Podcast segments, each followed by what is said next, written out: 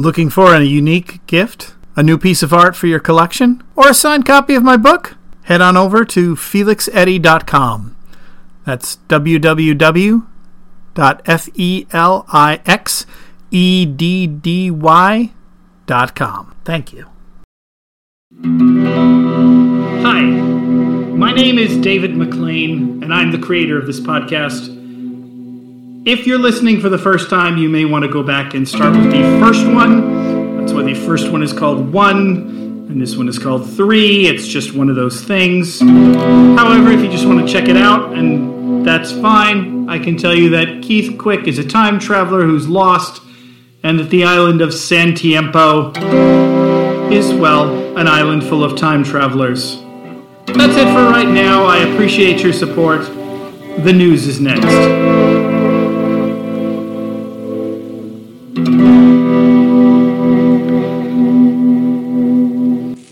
Hi, you're listening to WXYZ live from the island of San Tiempo, and this is the Time Traveler's News and World Report. Time traveling news and information for the discerning time traveler from any timeline.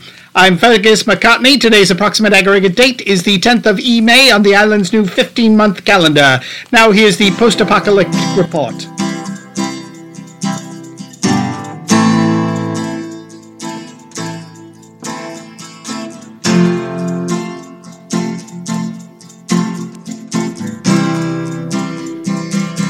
The Intergalactic Boy Scouts are holding their 21st annual Anti-Grav Pinewood Derby this Sunday on the apex of the island, the hill formerly known as Mount Everest. The winner is the boy whose anti-grav derby vehicle drifts the farthest out to sea. Last year's winner set a new record by going over a kilometer out into the ocean. Unfortunately, the vehicle was not recovered.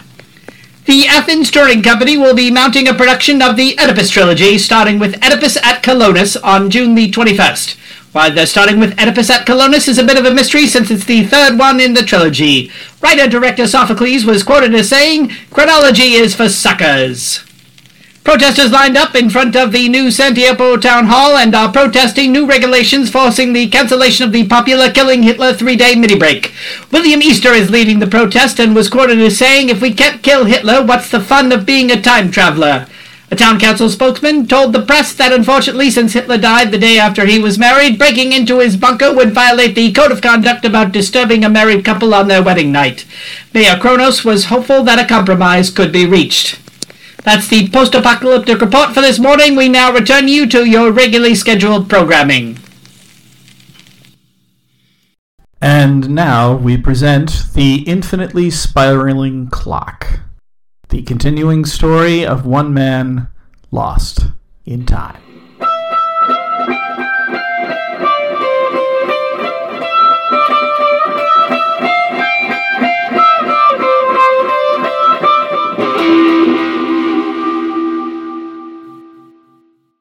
Theater of Kings. So far in his 21 years, Jack Cassidy had managed a fairly large number of unusual professions in his life He'd been a street urchin, a pirate, and a student at Cambridge University.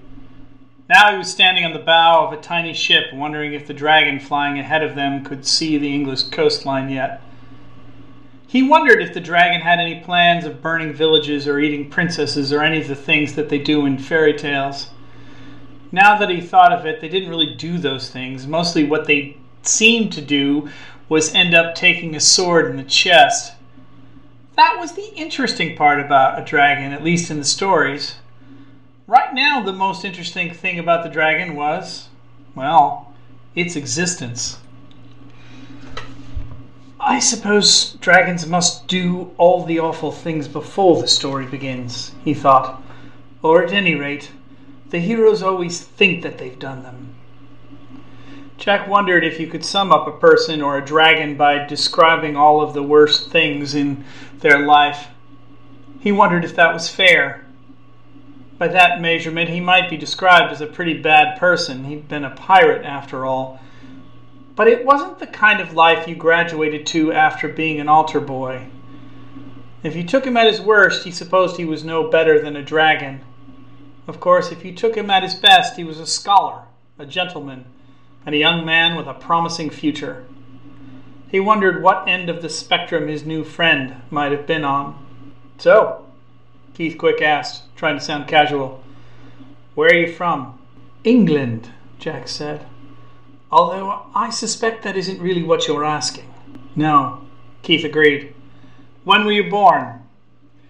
The year of our Lord 1795, Jack admitted. How about you? The 20th century, Jack answered. How long have you been here? Long enough to know that I'm not going to find a copy of the London Times for sale when I get across the channel, Jack said.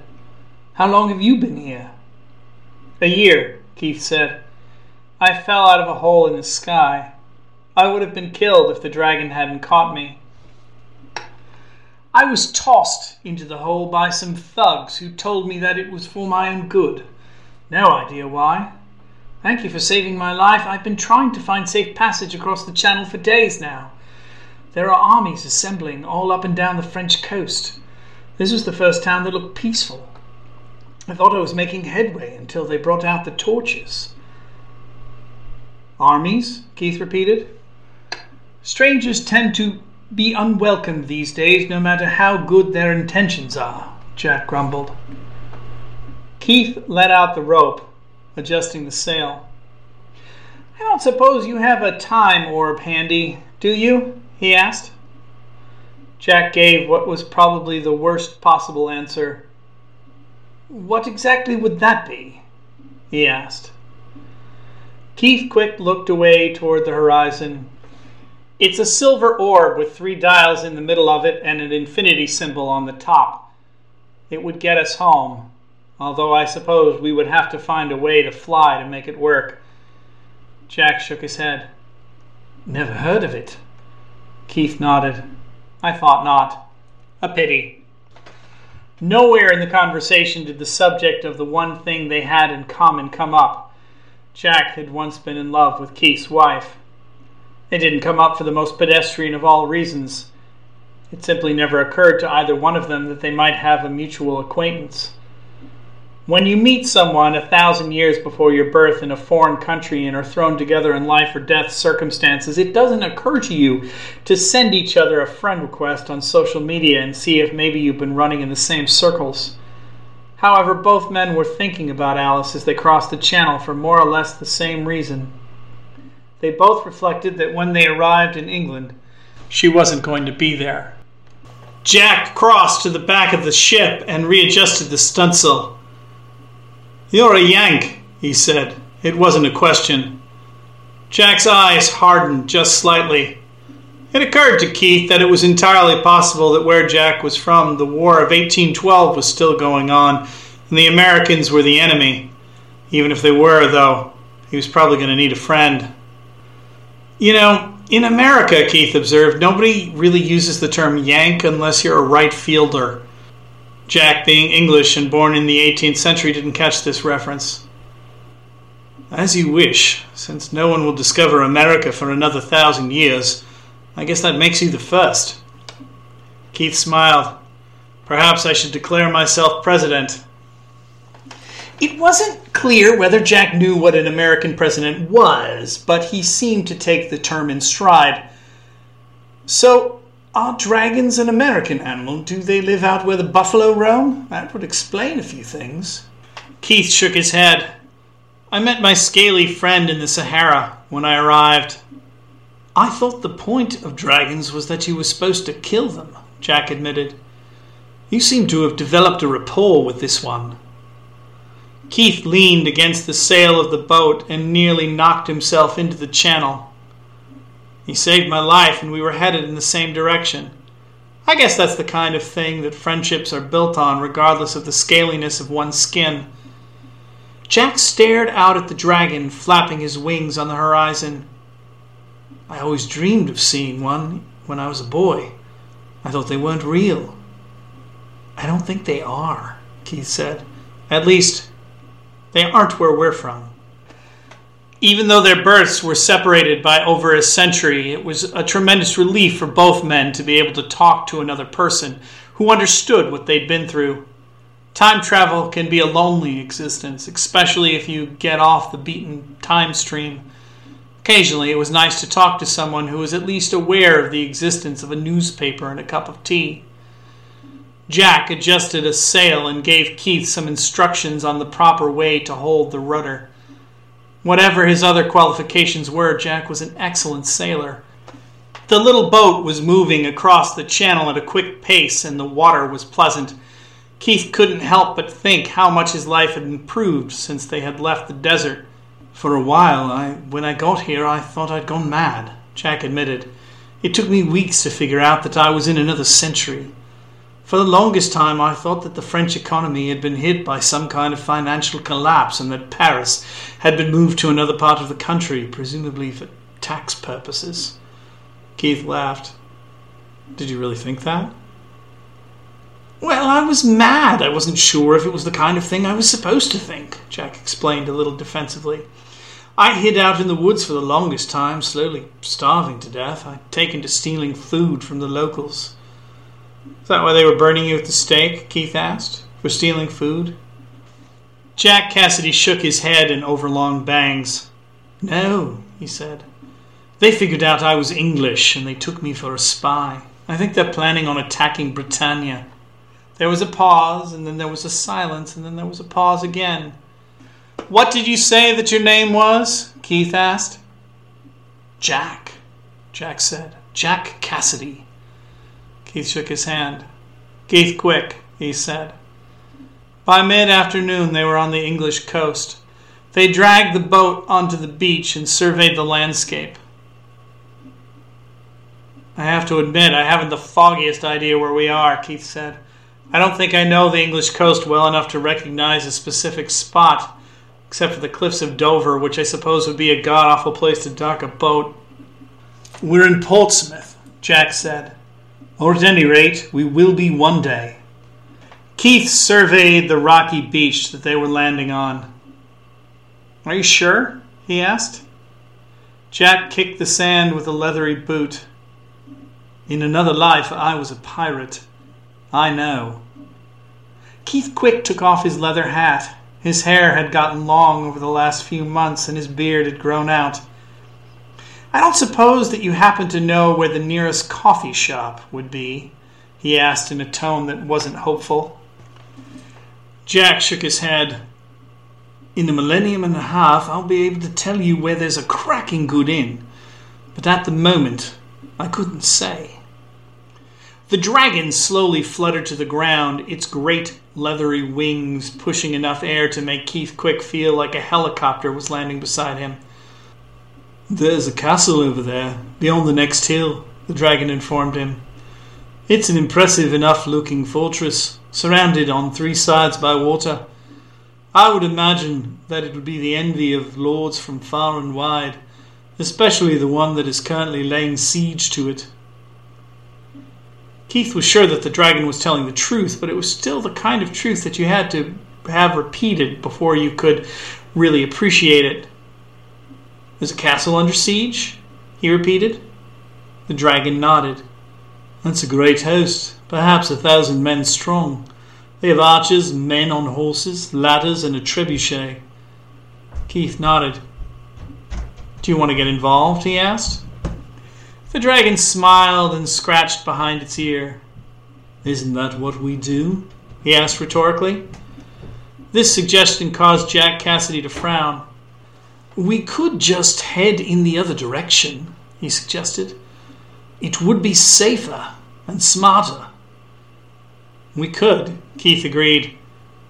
If we'd done that when we saw you, you'd be dead right now. Jack Cassidy was a man convinced. Fair enough. Lead the way. It would have been a beautiful day if it wasn't for the war. The sky was that perfect blue that made you remember why people fall in love, and the sea air felt fresh and crisp in that way that implied the world was a good place and full of promise. No one in the party was sure of the date, but it must have been April. Keith couldn't help but think that a walk on the seaside would have made for a lovely vacation activity, except that they were about 1400 years ahead of the tourist industry. And by the time that rolled around, they would have built little shops everywhere. Still, it was a lovely day, although the large army on the horizon had a way of making you feel that it really would be much better if you stayed inside with a cup of tea and a good book. If you have never seen a medieval army up close, you might find it a tad underwhelming, but not so underwhelming that you would feel comfortable if they surrounded your home and announced they were going to ruin the rest of your day. Without question, the finest, most spectacular medieval weapons and armor were made by the New Line Cinema Corporation in the early 21st century. If you were of the belief that the real life version was going to compare favorably with the movie version, well, then you were destined to be disappointed. If you had taken a head count, the army would have probably numbered 1,000, and perhaps less than a fifth of that looked like they had ever seen a battle before. Most were more likely to be carrying a pitchfork rather than a sword, although there were a few bowmen and a handful of men on horseback in what looked like rusty armor. Keith, the dragon, and Jack sat momentarily watching from a distance. Jack had laid down flat in the grass before he realized that no matter what he did, the dragon would be clearly visible from about three miles away. It would only be a matter of time before they were spotted. They would need to act fast. The castle that they were surrounding was certainly a nice looking one in that it was new. Neither Keith Quick nor Jack Cassidy had ever seen a medieval castle that was less than a thousand years old. Keith, having grown up in Middle America, had seen decidedly fewer castles than Jack had, but still, he had been to the movies. As such, it was strange to see one that didn't look like a decrepit wreck. It was perched on a natural peninsula which seemed to disprove most theories of geology and it stood proud and tall like a beacon on the hill. What do you think? the dragon asked. Do we take the side of the siege or of the men in the castle? The men in the castle, Keith answered definitively. Jack frowned. Are you sure? he asked. It seems like the siege side has the easy victory. We're not after victory, Keith pointed out. We're trying to make sure that neither side kills the other for the sake of a pointless war. How can you be sure it is a pointless war? Jack asked. It's a war, the dragon reasoned. Aren't they all pointless to some degree? I have seen wars that were fought for good and great things, Keith said. I have seen wars that were without question the most noble endeavors that humanity has undertaken. But these are few and far in between. Given the odds, I'd say this is probably a war over which of two men gets to wear a metal hat and sit on an uncomfortable, high backed chair. I think it would be best to break up the fight and have everybody go with their insides all in one piece. Because I'm reasonably certain that they have wives and families who would be happier if they all came back that way. All right, Jack agreed. How do you want to do it? I could scare them off, the dragon suggested. That would get rid of them pretty quickly. I think that would scare them off for a day at best, and then they would go back to storming the castle, Keith pointed out. I'd like something that would make them go home and stay home, if possible. He turned and looked at the dragon. My friend, can you swoop around above the castle and maybe put on an air show for a while? I suppose so, the dragon said. Do you have a plan? a plan? Keith laughed. Of course not.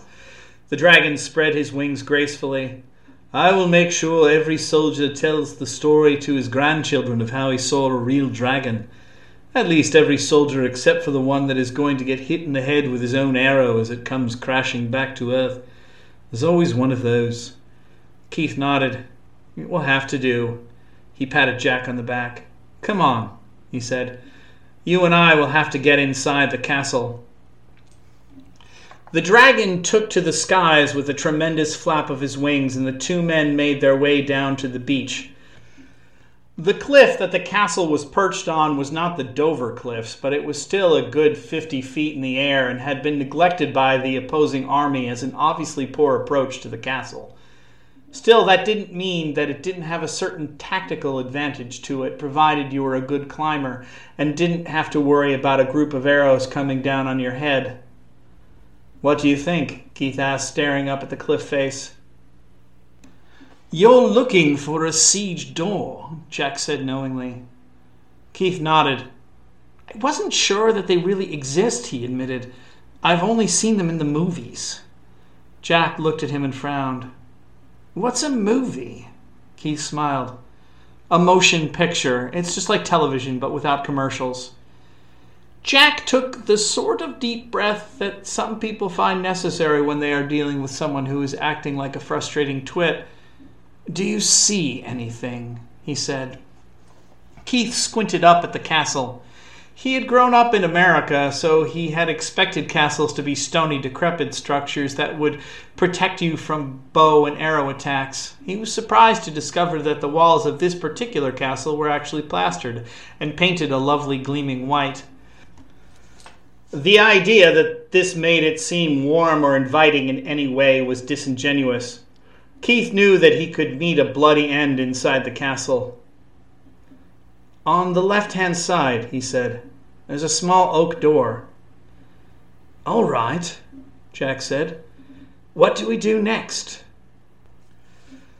We climb, Keith said with much more confidence than he felt.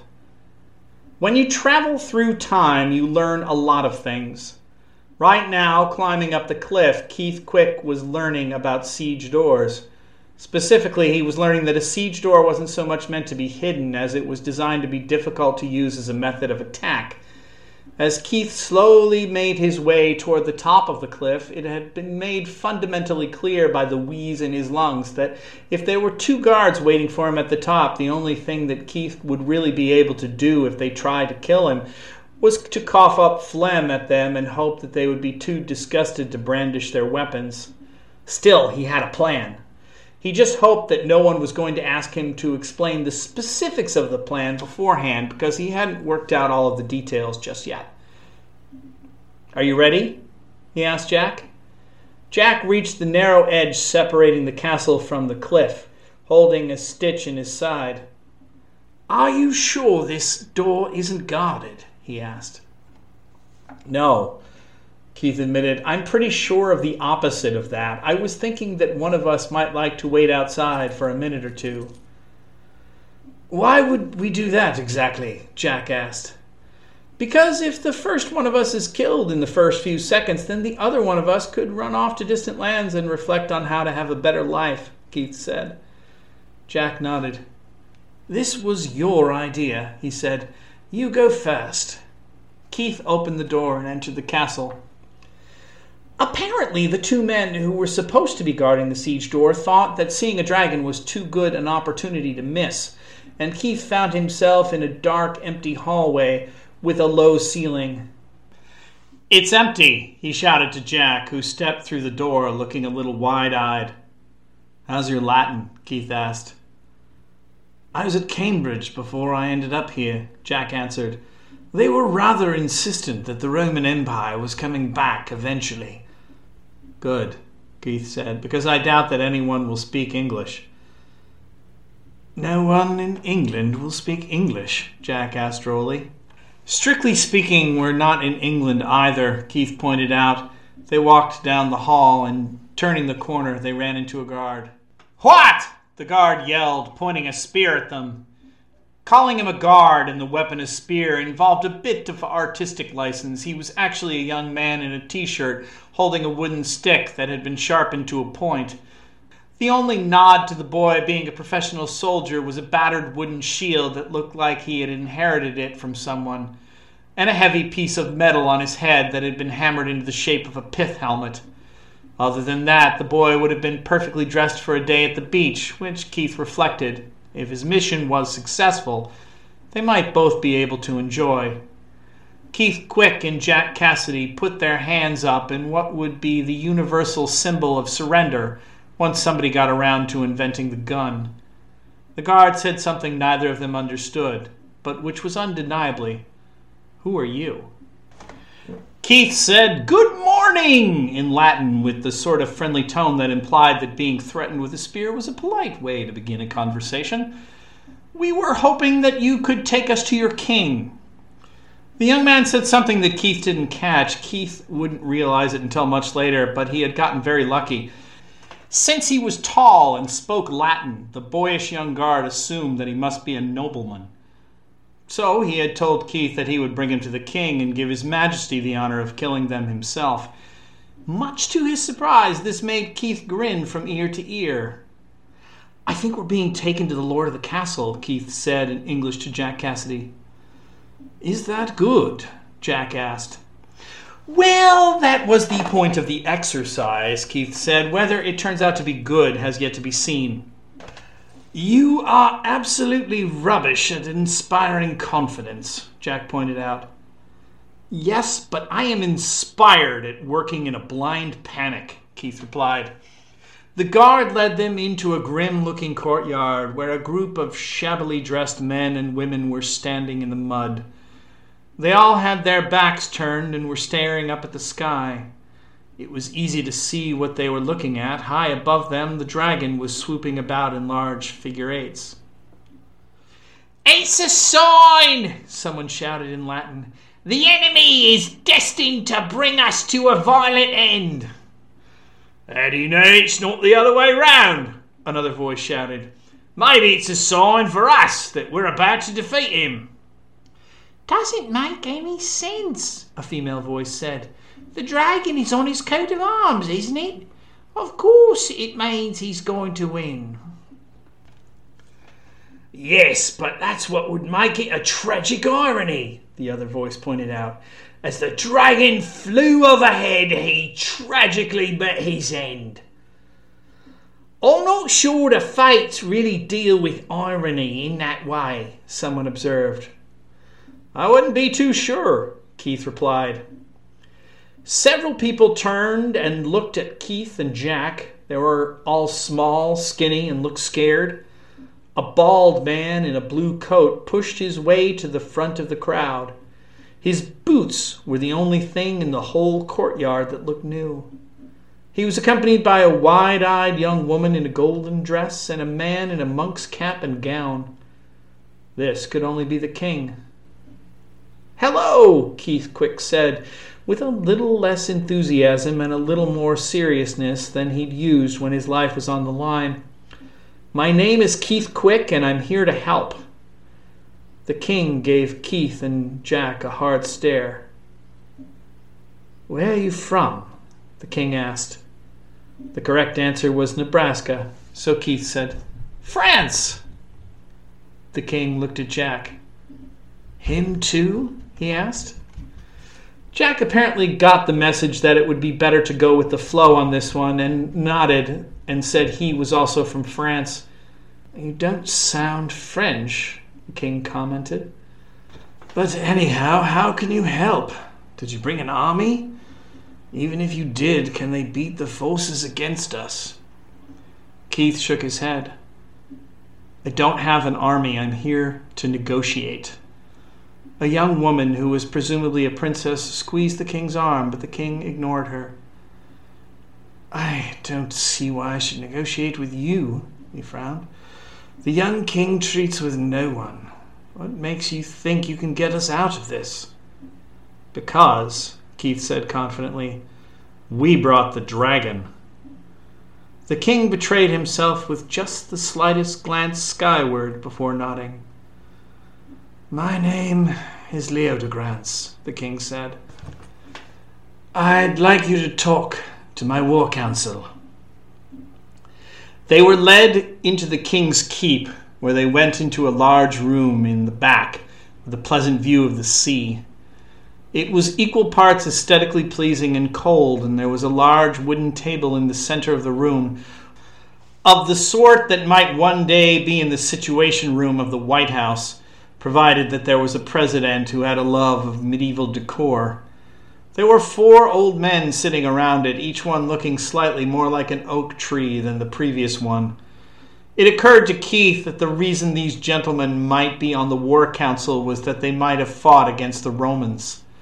Of course, if they had, they would have lost. As they entered the room, Jack Cassidy tapped Keith Quick on the shoulder. Might I have a word? he asked in English. Keith nodded. My Latin's not as good as yours, Jack admitted. But I think that the bald man said that his name was leo Leodegrance? He did, yes. Jack stole a sideways glance like a Victorian who was about to tell a dirty joke. He would be King leo Leodegrance, then. Keith nodded. Leodegrance appears in the Arthur legend.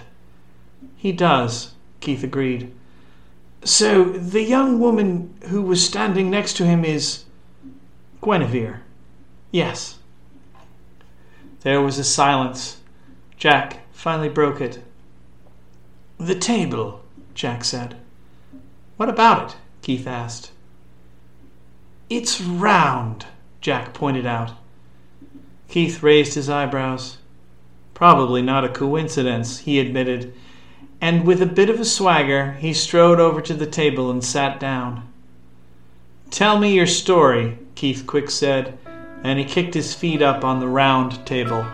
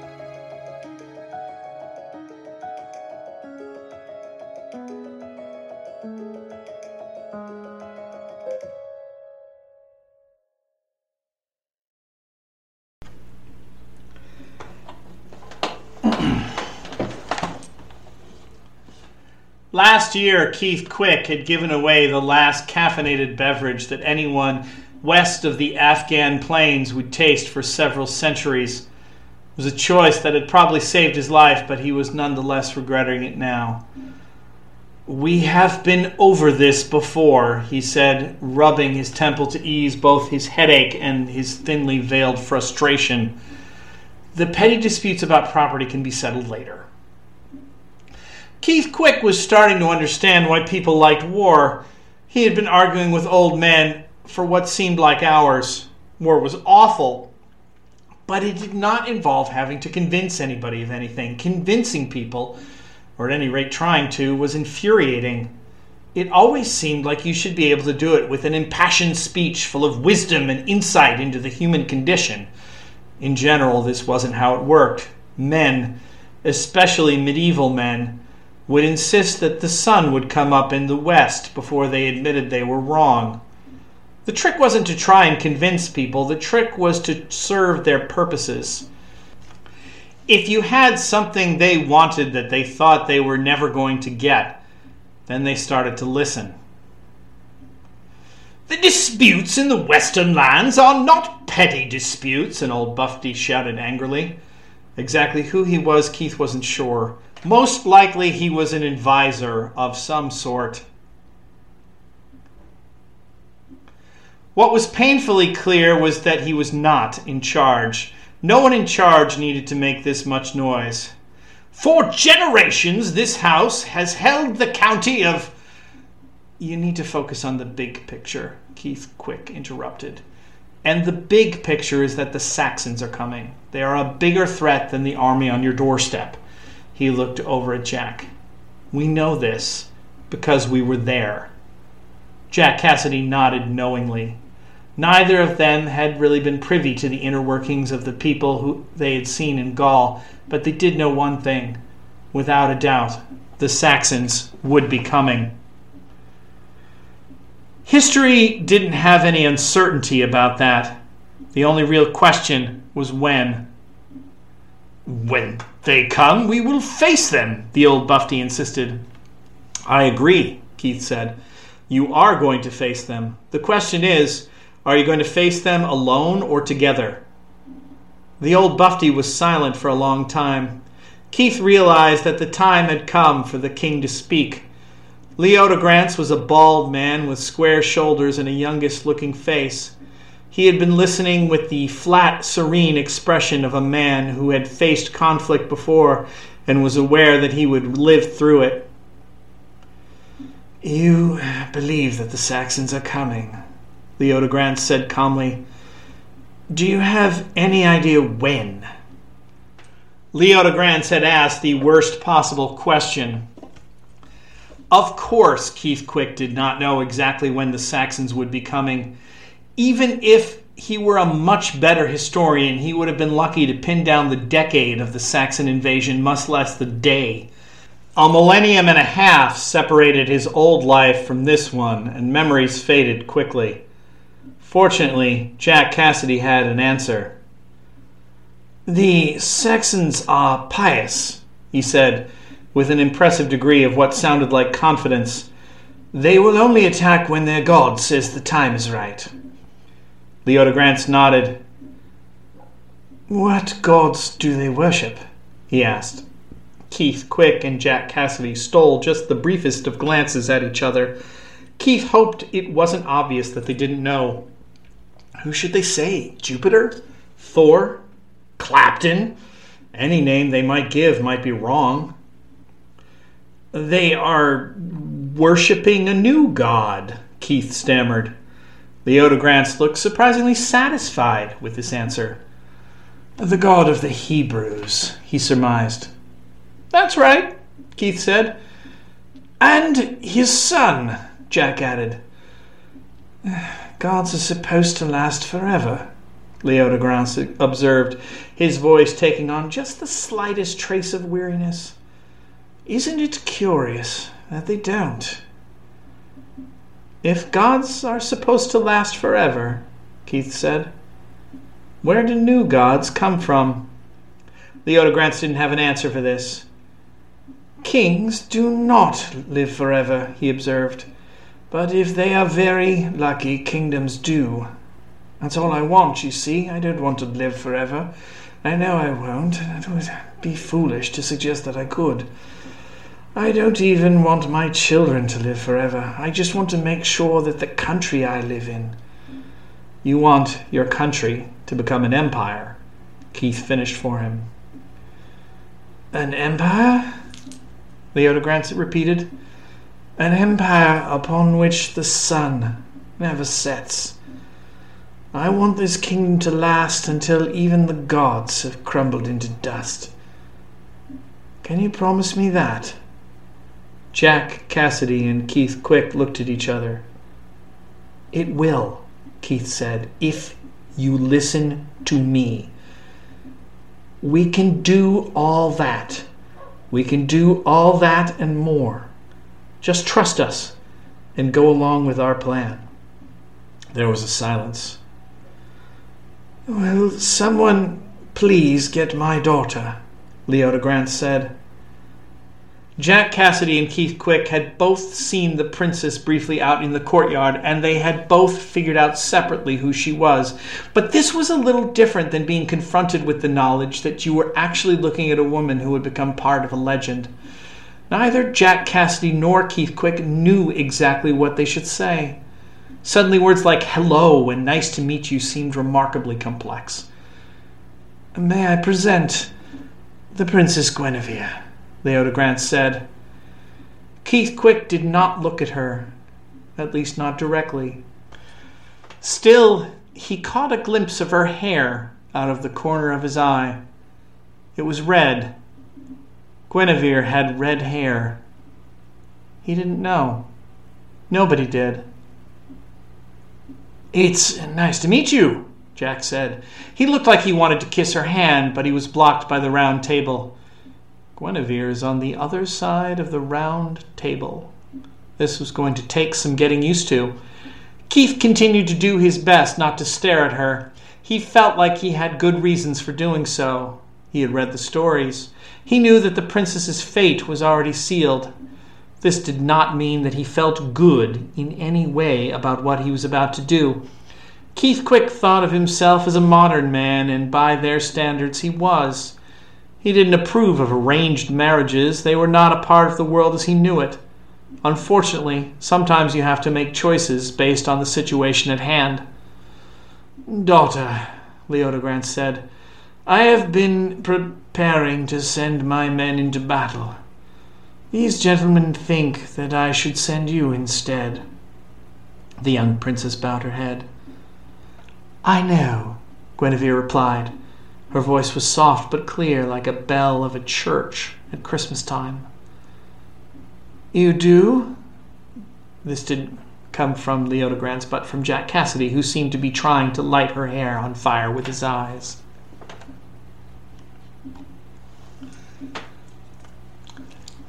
I am a princess, Guinevere said simply.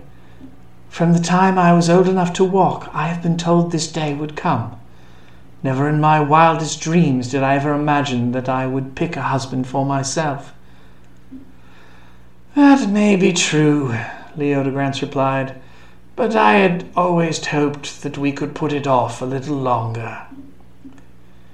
There is always war, and there is always peace, and the thing that bridges the gap is renewal and rebirth, Guinevere replied, almost as if she was quoting a text. I love you, father, but this has never been your area of expertise. Leodegrance nodded and made no other reply. There are a few moments that are more awkward than having your faults pointed out by your children. This man, Arthur, Guinevere said, what is he like? To tell you the truth, I don't know, Leodegrance admitted. I only knew his father, who was by turns both treacherous and cruel. Guinevere had already turned her attention back to the strangers from France, but she nodded to her father politely. Perhaps these gentlemen would care to fill us in. Jack was the first to speak up. Arthur is a good man, he insisted. He will be a good king. Keith detected a nominal amount of patriotism in Jack's voice, and it was easy to understand why. In principle, Keith Quick should have no problem agreeing with him, but somehow the words caught in his throat. Instead of speaking up, he found himself staring at the round table. The round table. He had been sitting at it now for quite some time. It was an impressive looking piece of furniture. How anyone was going to get it out of this room and over to Camelot, Keith didn't know. Still, it was going to Camelot just the same. The table and Guinevere. You say that he would be a good king, Guinevere said. How can you be sure? They will tell stories about him until they stop writing words on paper, Keith said. Guinevere's pale blue eyes stared into Keith's dark ones. You sound convinced, she said. Keith Quick did his best not to look directly at the princess. I'm saying it because it's true. He turned and looked at Leodegrance. I would like to tell you that there is a way out of this that does not involve sacrifice, but I can't. What I can tell you is that there may be a way out that doesn't involve suffering. Leodegrance took a moment to weigh his options. Let's go talk to him, he said. They found their way to the castle ramparts. The view from the castle wall would have been spectacular if there hadn't been an army on the other side. Fortunately for Leodegrance, everyone was still staring up at the sky. Keith guessed that the enemy consisted of perhaps 10,000 men at arms. Most seemed to be farmers with spears, but there were a few knights on horseback dressed in helmets and shields. Some of their weaponry dated from the reign of Boudica by the look of it. Keith supposed that the soldiers were debating the same thing as the people inside of the castle whether the dragon was a good omen or a bad one. Undoubtedly, some were more concerned with whether the dragon was going to turn them into medieval barbecue than whether his presence meant that Arthur was going to win the day. While the troops were staring up at the sky, Keith, Leodegrance, and Jack moved to the center of the ramparts. Arthur Pendragon, Leodegrance called out. The name rang out over the hills of the country. A man stepped forward. He looked like he was about 25 or 26, with stringy blond hair that came down to his chin and a beard that hadn't quite made its way onto his face. He had a smile that showed he still had all his teeth, which seemed to be something of a rarity for the era. Arthur looked up at the sky, stared at the dragon for a moment, and then laughed, as if the prospect of being burned alive by Dragonflyer was an excellent joke. If you want to get my attention, Arthur shouted up to the ramparts, don't you think a letter would have sufficed? The dragon is here to keep the peace and nothing more, Keith said. He poses no threat to those who pose no threat to others. Arthur laughed. Easy for you to say. Tell me, what do I have to do to get the dragon to fly off and live under a mountain somewhere? Leodegrance drew a deep breath. Nothing, he said. You will do nothing. I will declare you High King. That is extraordinarily generous of you, Arthur answered with a disbelieving chuckle. I suppose you are going to give me your castle and fight my battles for me as well. We will provide you with information on an oncoming threat, one that we will need to work together to defeat. Arthur stared up at his opponent. Keith wondered if he knew he was being screwed. Who? Arthur asked. The Saxons, Leodegrance replied. Arthur considered this.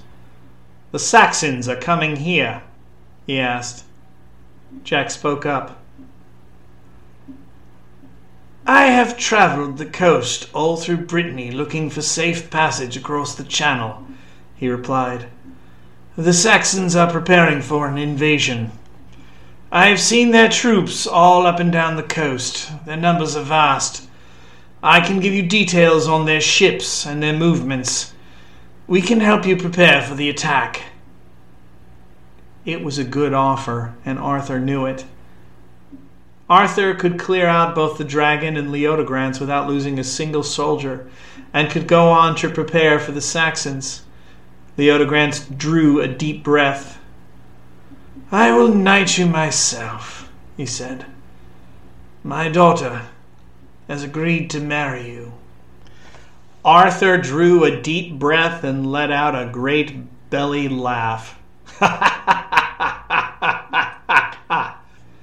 That's funny, he said.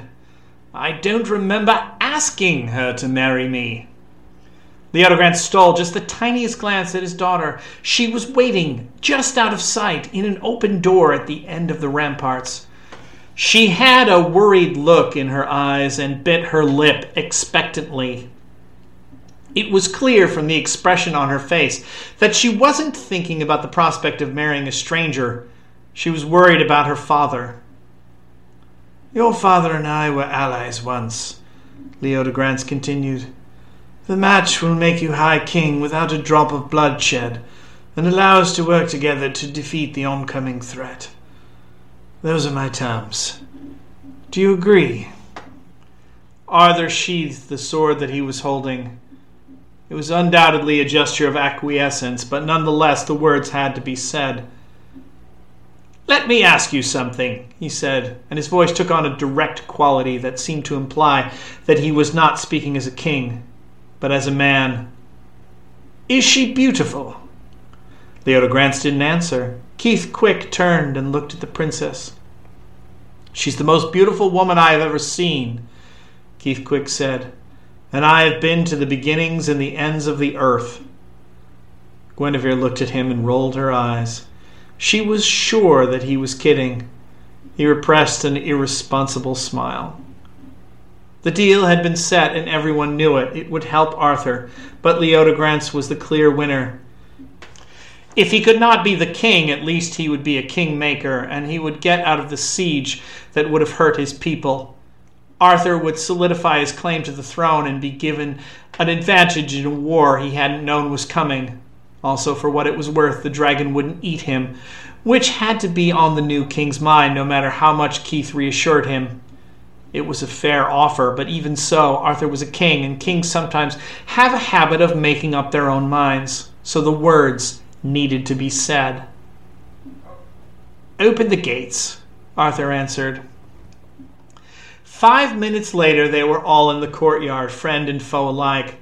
Some, it had to be said, were obviously happier about a peace deal than others. Arthur seemed to be the most pleased of everyone, beaming at the crowd like the lover at the end of a Shakespearean comedy. Guinevere was clearly doing her best to act like a blushing bride, but there was a steel quality to the glint in her eyes.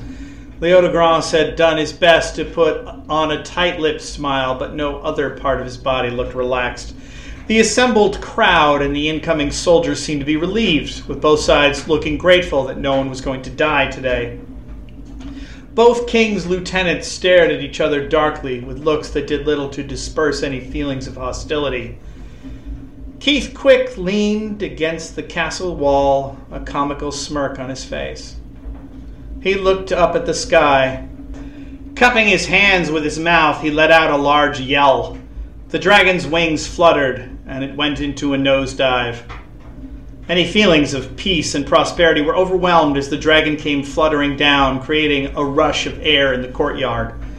The dragon rested on top of one of the castle's turrets and surveyed the assembled crowd.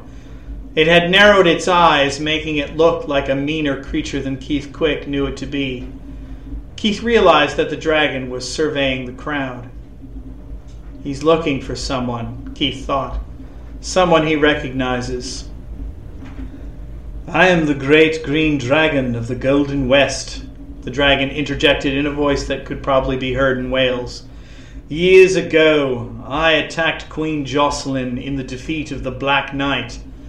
I have returned from the Far East to be by her side. There was a pause, and when the dragon spoke again, his voice sounded small, almost pathetic. Can anyone tell me where she is? he asked. The assembled crowd looked at each other. Leodegrance spoke. Jocelyn was the, the name of the old queen, he said. Is that who you're looking for? The old queen, the dragon repeated shakily. Yes, that must be her. Leodegrance and Arthur exchanged looks. It looked like they were both wondering if the dragon was going to scorch them for telling him what happened. She was my grandmother, Arthur said. The dragon said nothing. Keith, who had known the dragon for a year now, realized that Arthur had just caught the dragon up on several decades of his life and given him the worst possible news. He had done it all with a single word was. Jocelyn was Arthur's grandmother. She wasn't any more. The dragon hung his head low. Tell me, he said. Tell me about her. Arthur's carefree attitude disappeared and he raised his eyebrows. I never knew her. She died when I was just a young boy, he admitted. The dragon nodded. Did she have a good life? I expect so, Arthur shrugged. Her reign was regarded as a period of benevolence and prosperity. For the first time in what must have been a very long time, the dragon looked small. Humans, he said simply. Your lives are so short. Keith could not reach the dragon from where he was standing, which pained him. My friend, he said, and then trailed off. He didn't know what to say. There are some things which no amount of talking will ever heal. She was a gentle lady, Leodegrance added with a nod that implied that he knew more than Arthur. She lived to see threescore years and was beloved by her people. Your lives are so short, the dragon said again. He shook his head and looked skyward. I lost track of time. Wait! Keith shouted, but it was too late. The dragon spread its wings and took off like a shot. In less than a minute, the last dragon in Britain flew off to the east, presumably never to return. This might have seemed like the beginning of great things for Jack Cassidy and Keith Quick. After all, they had met King Arthur and had sat at the round table. But in a cruel twist of fate, things didn't happen the way that you might have expected. The reason why was something that Keith didn't pick up on, and he would have found a little strange even if he had. It was Leodegrance. The old king would never forgive Keith and Jack for giving away his daughter so quickly. Never mind that he had given his approval, that it was inevitable, and that Jack had almost nothing to do with it. Leodegrance understood that Keith Quick had negotiated a peace that he never could, and he didn't care. He used his influence to make sure that Keith and Jack were persona non grata at court for at least as long as he was alive. For Jack and Keith, the next three years would be marked by struggle, desperation, and hardship as they slowly sank in the world around them. It was a pity, because there was a time when Keith Quick was young, happy, and in love. Hi, my name is David McLean, and I'm the creator of this podcast. What you've been listening to is something I created to help me work out my next book.